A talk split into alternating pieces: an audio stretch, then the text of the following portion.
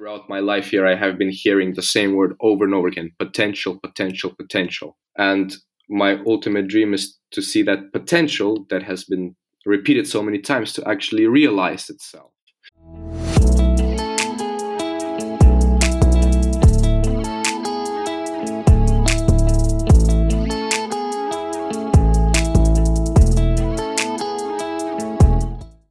This podcast interviews the real people in Kiev to share their life and work, as well as showing the interesting places, events, art, culture, and economic opportunities in Kiev. The goal is to help more foreign investors discover the reality of life in the capital of Ukraine so that the Ukraine economy receives more foreign investments, which creates more opportunities for the Ukrainian people to have a better life. My guest today is Malik Bennett. Malik speaks Ukrainian, Russian, English, and French, and he grew up in Kiev, born to a Lebanese father and a Ukrainian mother. He was an intern at Kiev Post and is now a student at the London School of Economics and Political Science. He was 12 during the Ukrainian Revolution and lived just a few blocks away. Malik, how are you today? I'm great. Thank you so much for having me here today. I'm really, really happy to have you, especially that you have such an exotic background. Can you tell the story that made you, Malik, the, the person you are today? Yes, I guess just like anyone else, it started with my parents. Uh, my father uh, is Lebanese, as you have mentioned, and he came to study in Ukraine for medicine during the Soviet times, where was where the education in the Soviet Union was heavily propagated as having very good qualities back then. That was the 90s, 80s, um, uh, closer to early 80s. And uh, that's where he met my mother at the same medical university. My mother is uh, from Volyn, western region of Ukraine, but they met in Kiev. And after finishing their medical studies, uh, my father decided to pursue um, business so he went into the import business with a Turkish company uh, that uh, manufactures chocolate. Um, and eventually that led him to starting his own restaurant here in Kiev, uh, a confectionery, patisserie confection restaurant altogether. It was an ambition, ambitious project from the very, from the very beginning. And so, yeah, it was an interesting path he took, uh, not based on his degree whatsoever. And uh, he had three healthy, happy children. I have two sisters. They also both study abroad. I guess from my background would be I went to an international school here in Kiev, uh, which I'm very fond of and have great memories here. And I met a lot of foreigners during my time here in Kiev.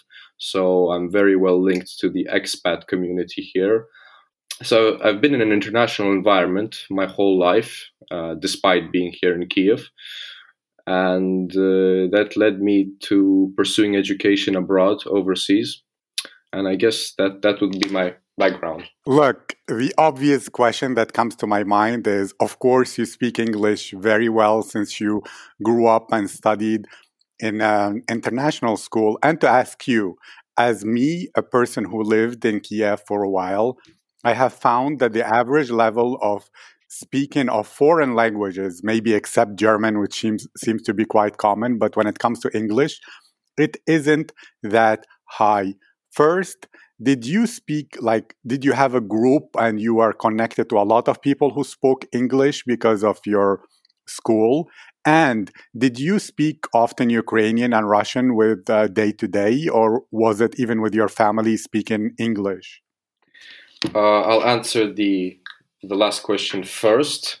Uh, both very good questions. So, at home, um, we all spoke Russian, despite uh, my mother coming from Western Ukraine, and originally uh, she spoke Ukrainian at home. But because of my dad and because uh, of his degree, like many foreigners that came here to study during the Soviet Union, everything uh, was in Russian and uh, actually, when my dad came here from Lebanon, he's a Muslim, and he was forced uh, to learn um, the studies of Lenin, as he calls it. So basically, Uh, they would go have a class every morning on history of Lenin, uh, Marxism, Engels, and communism, essentially. And uh, the Muslim religion was frowned upon, though my dad wasn't very vocal about it uh, during his studies.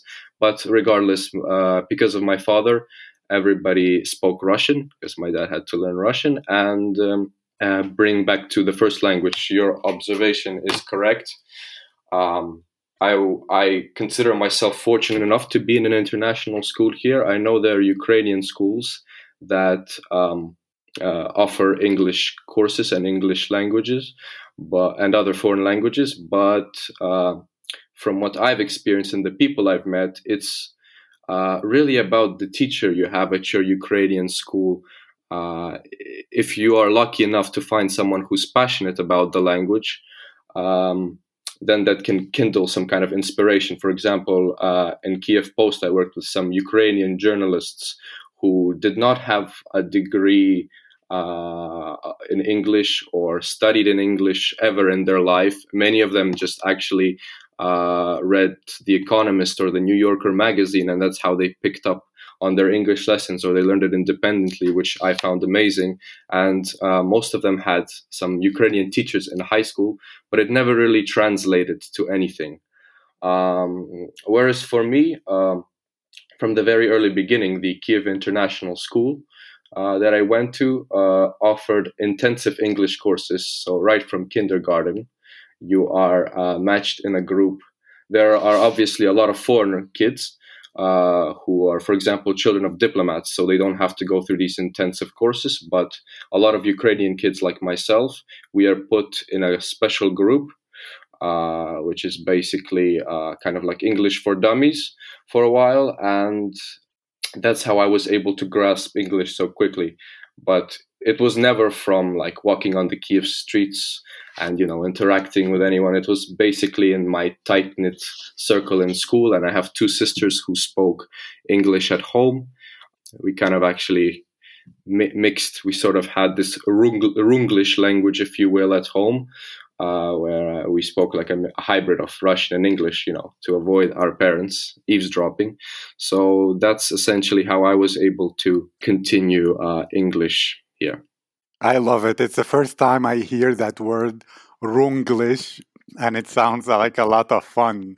And obviously, since you were someone from a mixed background growing up in Ukraine, I would like to know from your own perspective is the Ukrainian economy, very uh, uh, uh Ukrainian culture and society very accepting of people who have a background like yours, or how was it growing up uh, without those 100% Slavic roots?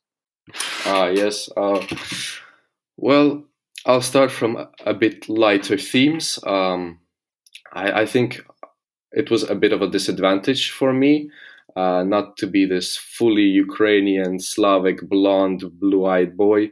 Um, uh, in terms of that uh, I'd have uh, trouble with uh, if I would meet any groups of Ukrainian kids uh, through my family, friends, or whatever outside of my school circle.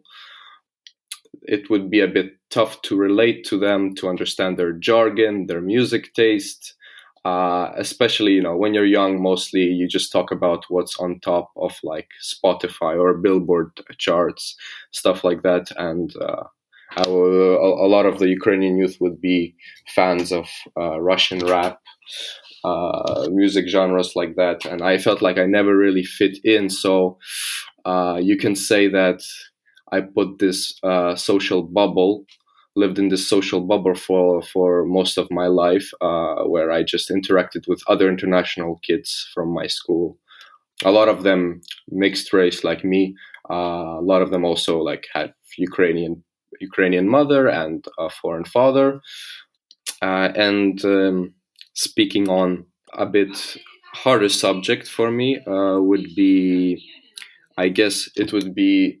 Uh, it, it, I never experienced it myself firsthand, but um, in any society there will be prejudice of, of uh, alien cultures, and um, I know that uh, being half Muslim and half Ukrainian, half, half Lebanese, half Ukrainian here. Um, there were a few jokes uh, around, but nothing ever too serious. I was never really racially profiled to an extent that I found offensive. Like I remember I was once in a clinic with my father. Um, uh, that was actually around 10, 11, and I had the chicken pox. Uh, and my father, um, as I mentioned, he uh, he studied in Ukraine his whole life, has a medical degree, um, and has lived here ever since. And uh, we were getting consultation from a doctor, and my father started speaking to the doctor in fluent Russian, uh, conversing with her. But you know, because from the physical looks of my father, she started to explain my symptoms and whatever I was having in English. Uh, and my dad first started laughing and he asked her to like it's okay you can we can continue to converse in russian but she nonetheless continued uh, to speak in english and i don't know whether that was to uh, show class her uh, skills in foreign languages. Uh, but at, at the same time you can see that there's this slight tension but it, it never amounted to anything serious. Uh, so in, in, general i found the ukrainian environment v- very acceptive. Uh, in terms of humor, if you're easily offended, I guess uh, that would not be a good thing here. Um, because uh, Ukrainian people like to laugh uh, a lot. But otherwise, generally, I I have a very optimistic outlook. But yet again, this is just one case. Thank you. And you mentioned something to keep things positive that Ukrainian people like to laugh a lot. Well, to foreigners who weren't born there and don't understand the culture, it seems like Ukrainian people are very serious, very stoic. They have their shields on their faces. It's like masks on or whatever that don't express emotions. So it seems like a bit of a shock or surprise that you're saying that. Can you explain to someone who is from outside Ukraine what is like the personality, the typical personality that characterizes someone from Kiev or Ukraine, or what is the culture in a word that can, uh, in words that can be good reference to someone from outside?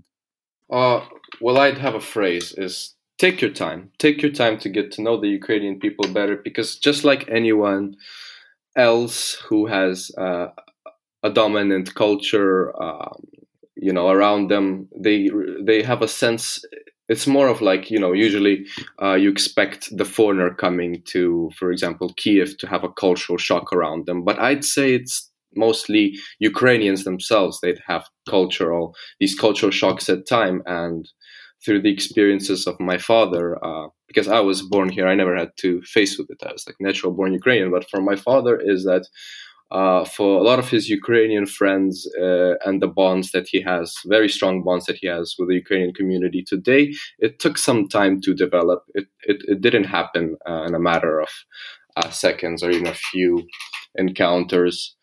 And generally, the Ukrainian people, as you said, uh, stoic and reserved in the nature at first, but once they open up, you'll see that they are the most welcoming and heartwarm people. Uh, and there's no way to sugarcoat it. People who have been through a lot economically, politically, and that uh, even from this um, old remnants of the Soviet mentality might have a certain, let's say, skeptical uh, view on foreigners and foreign intentions. Uh, however, mm, you know, it, it's it's been a tug of war between those that are uh, Europe oriented, who have traveled Europe, uh, seek an Euro Atlantic path for Ukraine, and those that are generally the more elderly and more closer to the east easternmost part of Ukraine that uh, prefer to remain a stronghold of this uh, bond with Russia and other countries of that sort. So, uh, as I said, just I, what I would say to any foreigner is take your time because it's worth it in the end. Don't be too quick to judge. I love what you are saying because that shows the political scientist in you. And in my experience, which might be a surprise and a shock to many I found that Ukrainian people are more warm and friendly than Brazilian people, which is the opposite stereotype.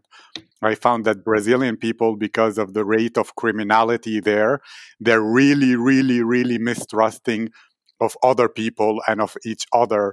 While in Ukraine, at least to foreigners, I found people to be helpful and very good. And the only ba- barrier, if there is one, it's the language barrier where people might feel a bit uncomfortable speaking in English if they don't master it. And Russian or Ukrainian is not an easy language. And to keep things a bit lighter, since you're an expert and your father is like a gourmet expert as well, which are your favorite places to go out in Kiev, whether it's like a park or a street or a restaurant or something?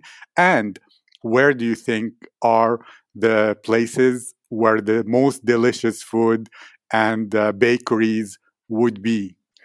well, my answer might seem a little biased here because, as I've mentioned, uh, it, it, would be the French restaurant of my parents, uh, located in the heart of Kiev. Uh, but to remain more fair to the overall restaurant industry here in Kiev, I believe it to be truly the gem of Kiev uh, and actually all of Ukraine, because I did travel to other places like Lviv and Odessa, and it's uh, a similar restaurant landscape there in terms of quality. So, through all my 18 years here, um, I've met a lot of foreigners, uh, and sure everybody has different cultural experience but not a single time did i hear anyone say anything negative in regards to uh, restaurants and food in kiev and i believe uh, the restaurant industry here it's a bit of a paradox when you look at the overall ukrainian economy and certain uh, stagnations it faced but uh, before covid-19 um, uh, restaurants were opening up and booming. Uh, uh, I know for a fact it's because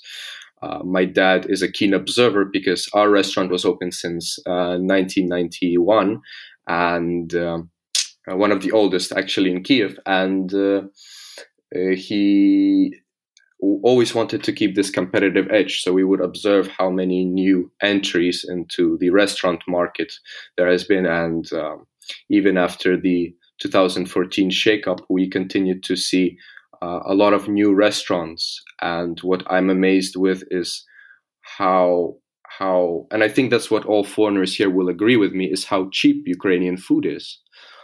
But at the same time, it, uh, there is no trade-off on quality. And we see a lot of restaurants around Kiev on the city center. I think there are more restaurants than there are banks or pharmacies uh, it's very prevalent around Kiev, and they are different concepts. You know, different cuisines. We see Asian cuisine, Asian fusion. We see Mexican. Uh, we see American. Uh, and you know, I, have traveled around Europe, and sure, if you go to like uh, Naples or Milan.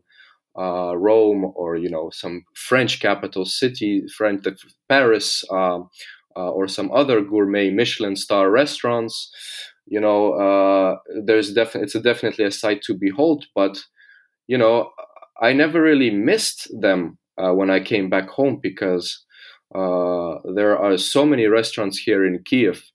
Uh, and you know they are very accepting of foreign cuisine and they advertise it they market it and it's ukrainian entrepreneurs i know for example there's a chain here of uh, Asian restaurants uh, you might have heard uh, China High, Vietnam High, and I think Japan, Thailand High. Thailand High is the last third one. And the owners of it, uh, my parents personally know the owners, and they are incredibly ambitious, under 30 year old, under 30 year old restaurant owners that uh, took their time, traveled all over Asia, and opened their business here in Ukraine uh, which has been successful in Eretz and it's modern, it's invigorating, and all foreigners love it. So uh, I think that restaurant and the industry here is one of the very optimistic indicators of how hardworking, uh, accepting of foreign cultures, and resilient the Ukrainian peoples are. I agree with you. I was surprised a lot about the quality of food. It's excellent in Kiev, as well as the coffee. I mean, it's equal to what you you mentioned Napoli and Milano, but I don't even think that in Italy there is often you can find better coffee than what you can find in Kiev, which was a surprise to me since it wasn't known worldwide as a capital of um, gourmet capital or of coffee. And to ask you two, two things that are unrelated, but you can comment briefly on one before moving to the other. What do you think or get from your father that uh, will be the uh, future or the short term future of the restaurant industry because of COVID? So that's one.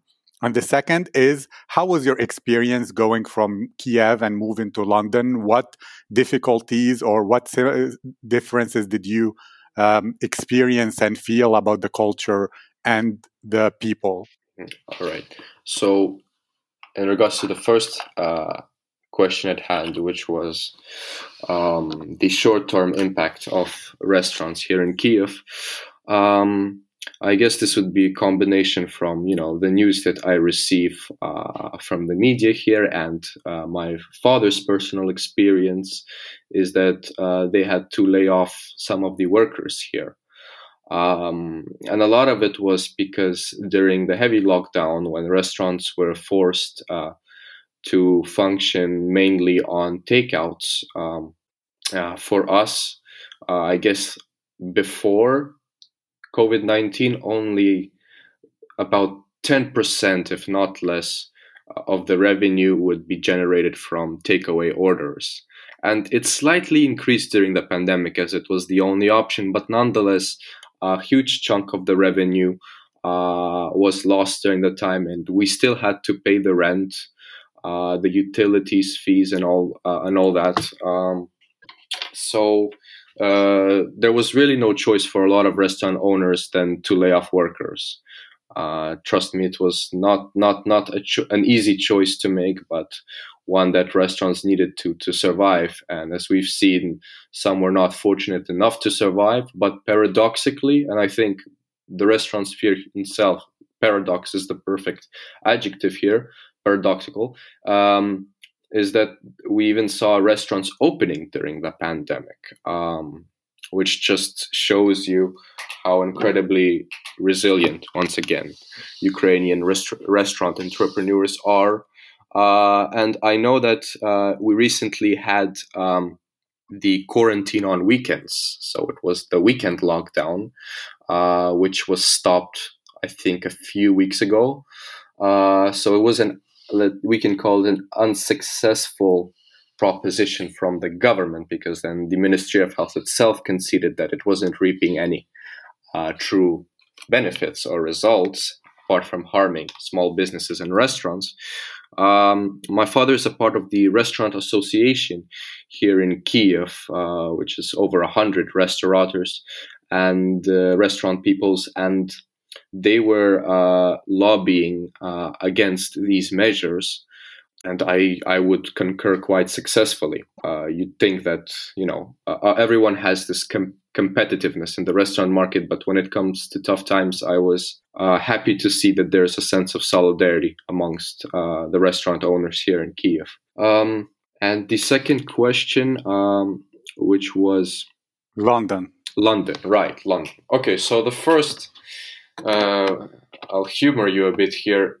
Uh, the first was when I came uh, to London. I thought how incredibly expensive everything was, uh, and you know, I actually had to start learning how to cook for myself because usually, uh, you know, as a kid uh, who whose parents own a restaurant, you never have to worry about something like this.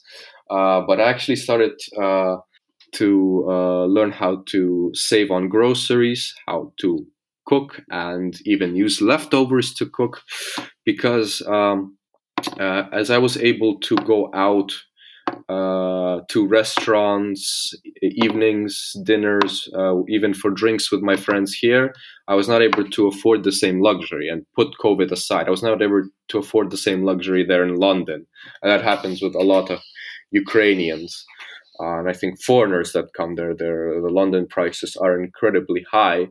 And you know, I've been to a few restaurants, but can I say that you can't find the same here in Kiev in regards to concepts or uh, food quality? No, I can't because literally i would be able to draft you any recommendations. I can get you an analogous restaurant here in kiev for much cheaper price and the qual like i said no compromises on quality.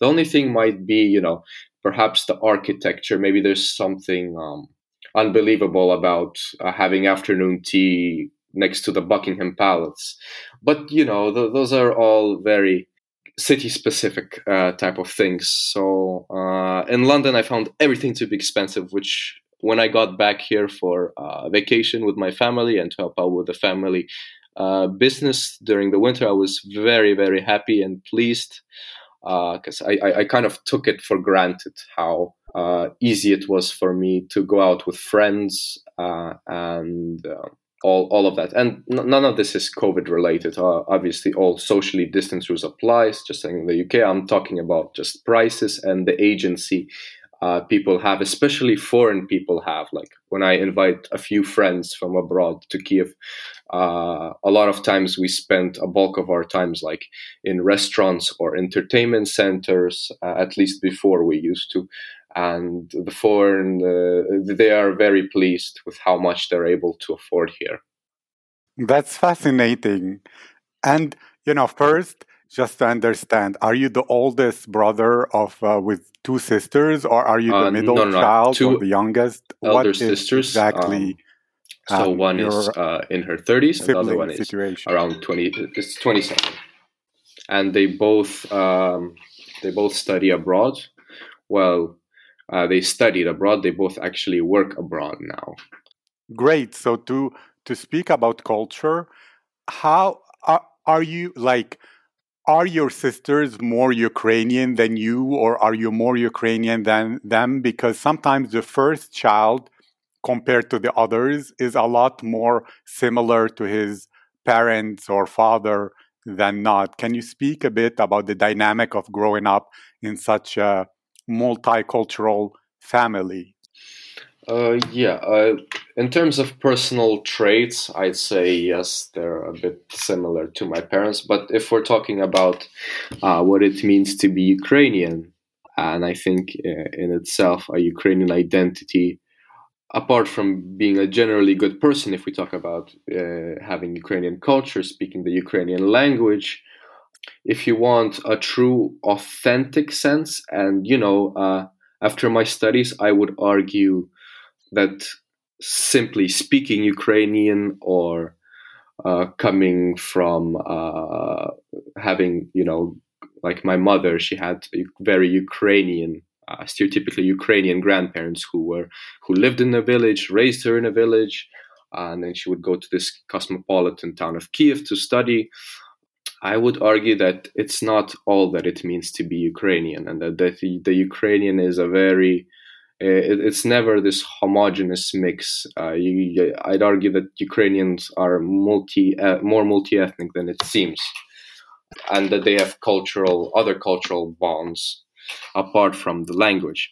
Uh, but if if we're speaking about that, this true sense of Ukrainian authenticity, I don't think any any of us were able to sort of uh, grow up on that because um, being in Kiev, uh, mostly everyone here speaks Russian. You know that that that would be the first and obvious hit. Um, uh, secondly, mm, as I've mentioned, being in an international environment, you know, you kind of uh, get you grow up being wired differently, and then you know you resort to um, your comfort zone, which is like English speakers, and in international, which is why when all when all three of us you know studied abroad, uh, we had no problem making friends in the international uh, environment because we all went to these universities either in England or in Switzerland, and um, here uh, quite funny I find this, and I, I, that's where me and my sisters kind of diverge.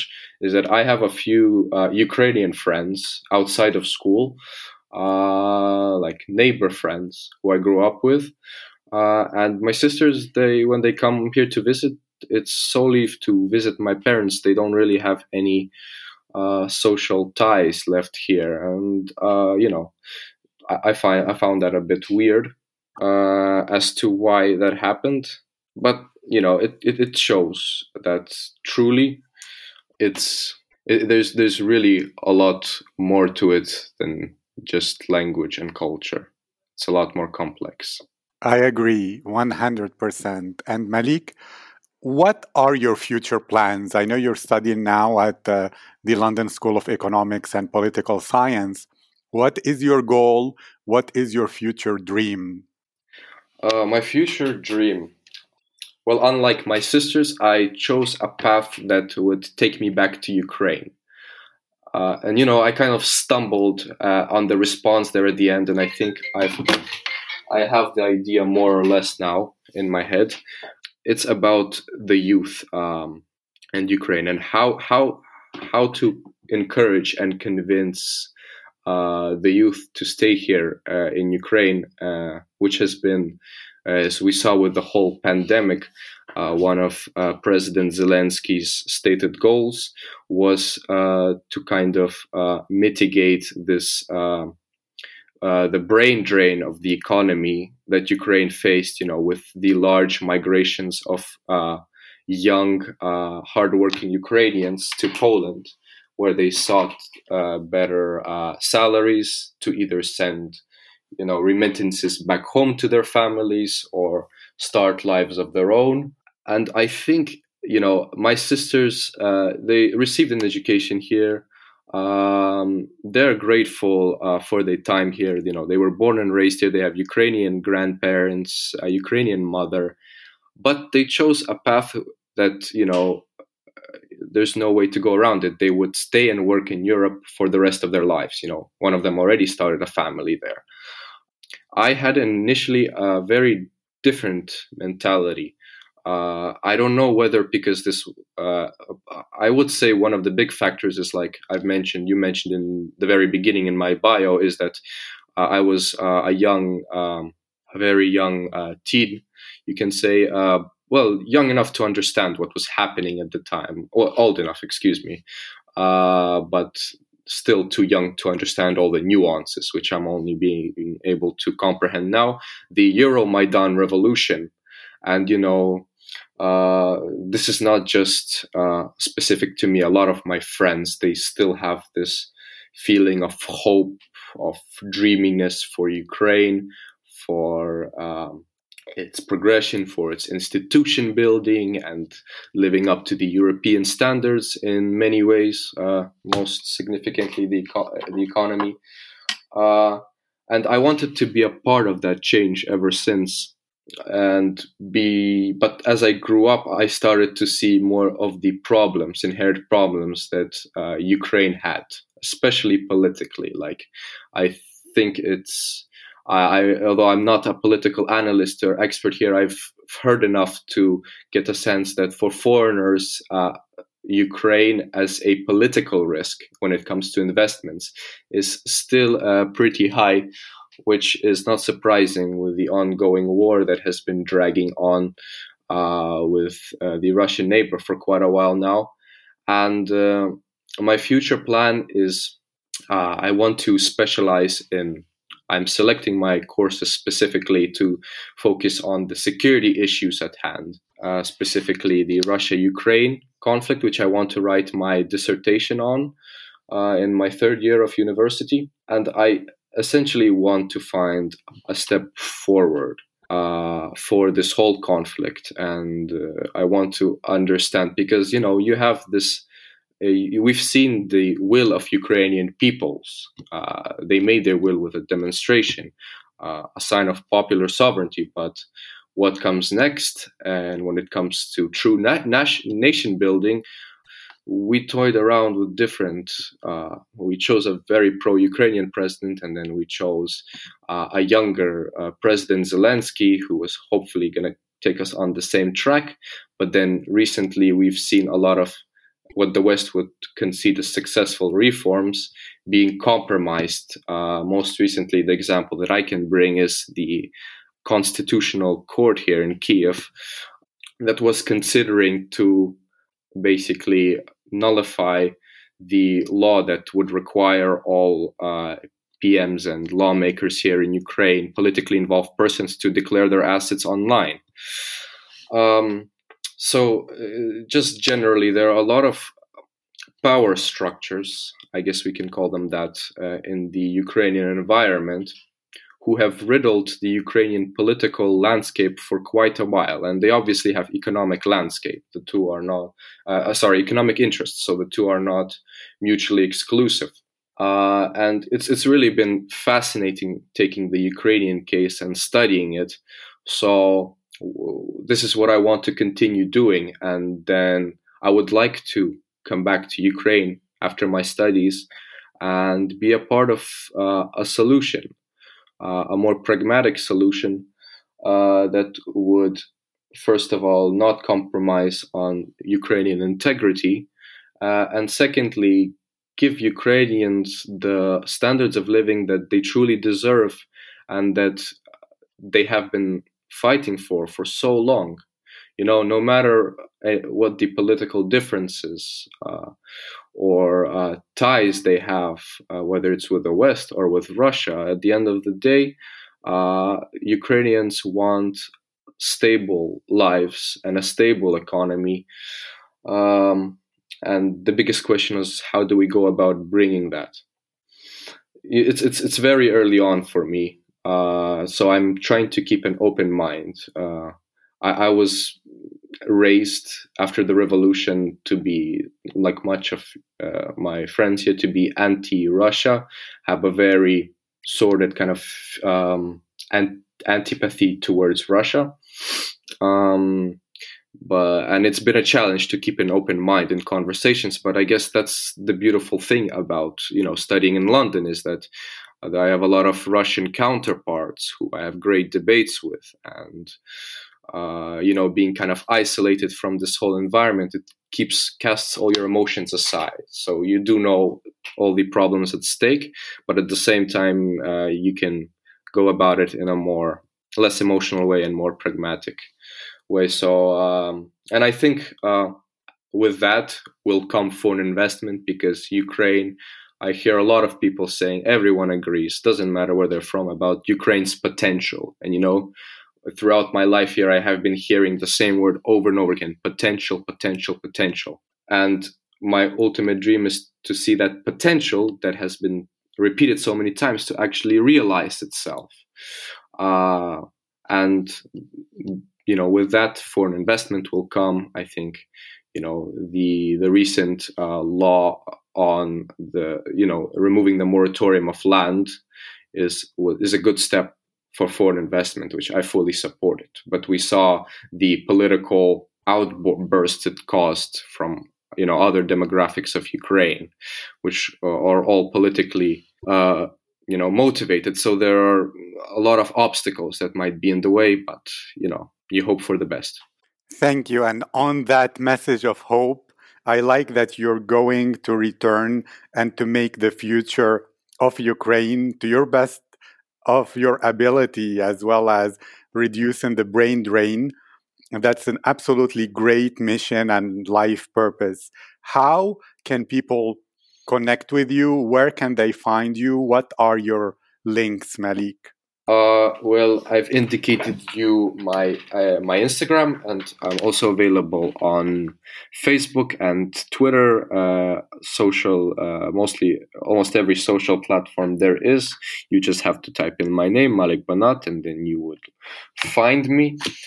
I'm also a part of the Ukrainian society at my respective university, and um, I just I would be happy to reach out. I would be happy to drop my email as well. Uh, when I wrote for the Kiev Post, a lot of people uh, approached me through my email. So, um, yeah. Thank you very much. It was a pleasure, and I wish you a great day, Malik. Thank you so much, and thank you for inviting me here. And once again, uh, I'm in love with your podcast. I love the idea behind it, uh, and I wish you all the best and luck. And in the future. So thank you once again for inviting me. It's been a pleasure. You're welcome, and thank you.